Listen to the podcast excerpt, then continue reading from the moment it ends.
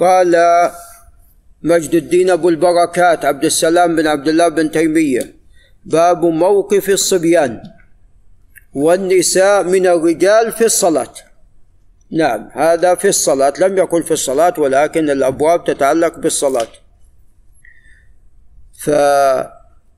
فيكون في هذه الحالة لعل أبو إبراهيم ينتبه يكون الرجال اولا ثم الولدان الصبيان ثم النساء ثم النساء فيكونون ثلاثة أقسام القسم الأول الرجال ثم القسم الثاني الصبيان ثم القسم الثالث النساء. وتقدم لنا أن الإسلام جاء بالنظام وجاء بالاصطفاف. نعم. قال عن عبد الرحمن بن غنم وهو من كبار التابعين. عن أبي مالك الأشعري رضي الله عنه عن رسول الله صلى الله عليه وسلم أنه كان يسوي بين الأربع ركعات في القراءة والقيام ويجعل الركعة الأولى هي أطولهن لكي يثوب الناس. ويجعل الرجال قدام الغلمان والغلمان خلفهم والنساء خلف الغلمان. نعم رواه الإمام أحمد وفيه ضعف. قال ولأبي داود عنه قال لو حدثكم بصلاة النبي صلى الله عليه وسلم قال فأقام الصلاة وصف الرجال وصف خلفهم الغلمان ثم صلى بهم فذكر صلاته. قال وعن أنس رضي الله تعالى عنه أن جدته مليكة دعت رسول الله صلى الله عليه وسلم لطعام صنعته فأكل ثم قال قوموا. فلا فلأصلي لكم. فقمت إلى حصير قد اسود من طول ما لبس وما لبس هنا في الجلوس عليه. نعم فيسمى الجلوس عليه لبس. فنضحته بماء فقام عليه رسول الله صلى الله عليه وسلم وقمت أنا واليتيم وراءه. وقامت العجوز من ورائنا فصلى لنا ركعتين ثم انصرف رواه الجماعة إلا ابن ماجه. ففي حديث أنس هذا أن الرسول عليه الصلاة والسلام كان أولا ثم أنس بعده واليتيم. سواء. نعم. لكن لو كان جماعة من الرجال وأيضا جماعة من الصبيان يصفون الرجال فإذا كمل الصف من الرجال يأتي هنا الولدان الصبيان. نعم. قال والعجوز من ورائنا. نعم المرأة تكون خلفهم خلف الصبيان. قال وعن أنس. نعم. قال على السابق رواه الجماعة لابن ماجه. قال وعن أنس رضي الله تعالى عنه قال صليت أنا واليتيم في بيتنا خلف رسول الله صلى الله عليه وسلم وأمي خلفنا أم سليم رواه البخاري. قال وعن أبي هريرة رضي الله عنه قال قال رسول الله صلى الله عليه وسلم خير صفوف الرجال أولها وشرها آخرها وخير صفوف النساء آخرها وشرها أولها رواه الجماعة إلا البخاري. نعم فأحمد ومسلم وأصحاب السنن.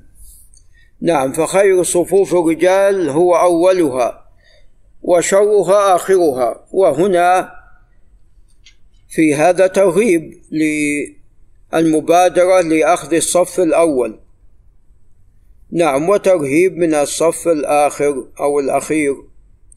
وخير صفوف النساء آخرها. هذا إذا كنا مع الرجال. وشرها أولها.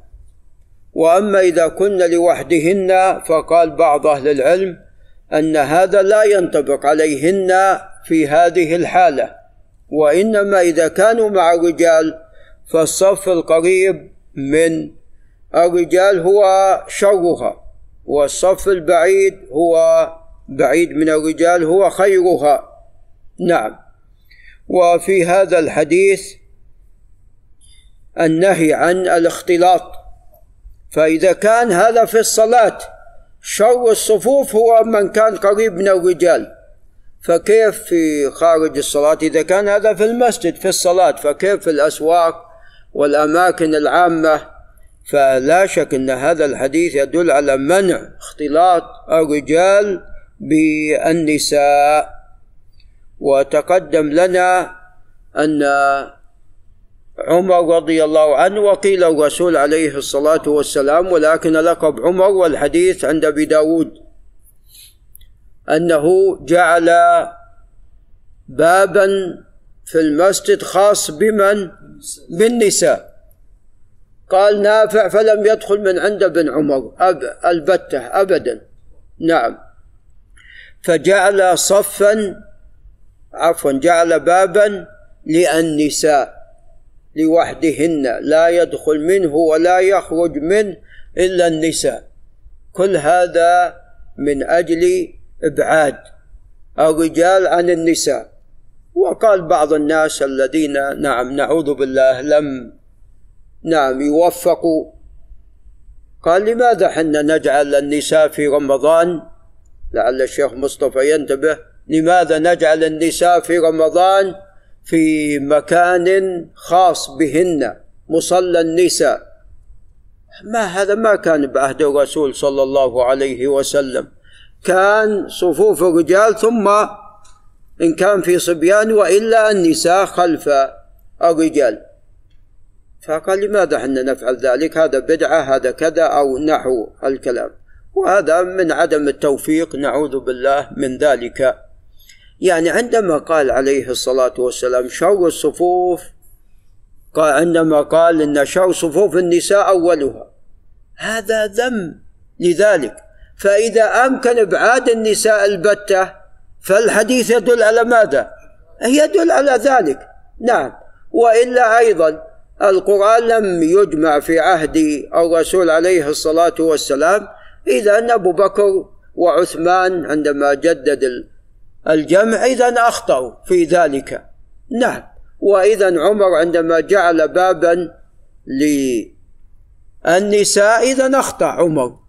ليش يجعل باب؟ ما كان بعهد الرسول عليه الصلاة والسلام باب خاص للنساء. إذا عمر أخطأ. فنعوذ بالله من ذلك. وإذا جمع السنة ما كان بعهد الرسول عليه الصلاة والسلام جمعت السنة. نعم ليش حنا نجمعها؟ خلها تضيع. نعوذ بالله. نعم. فهذا من عدم التوفيق.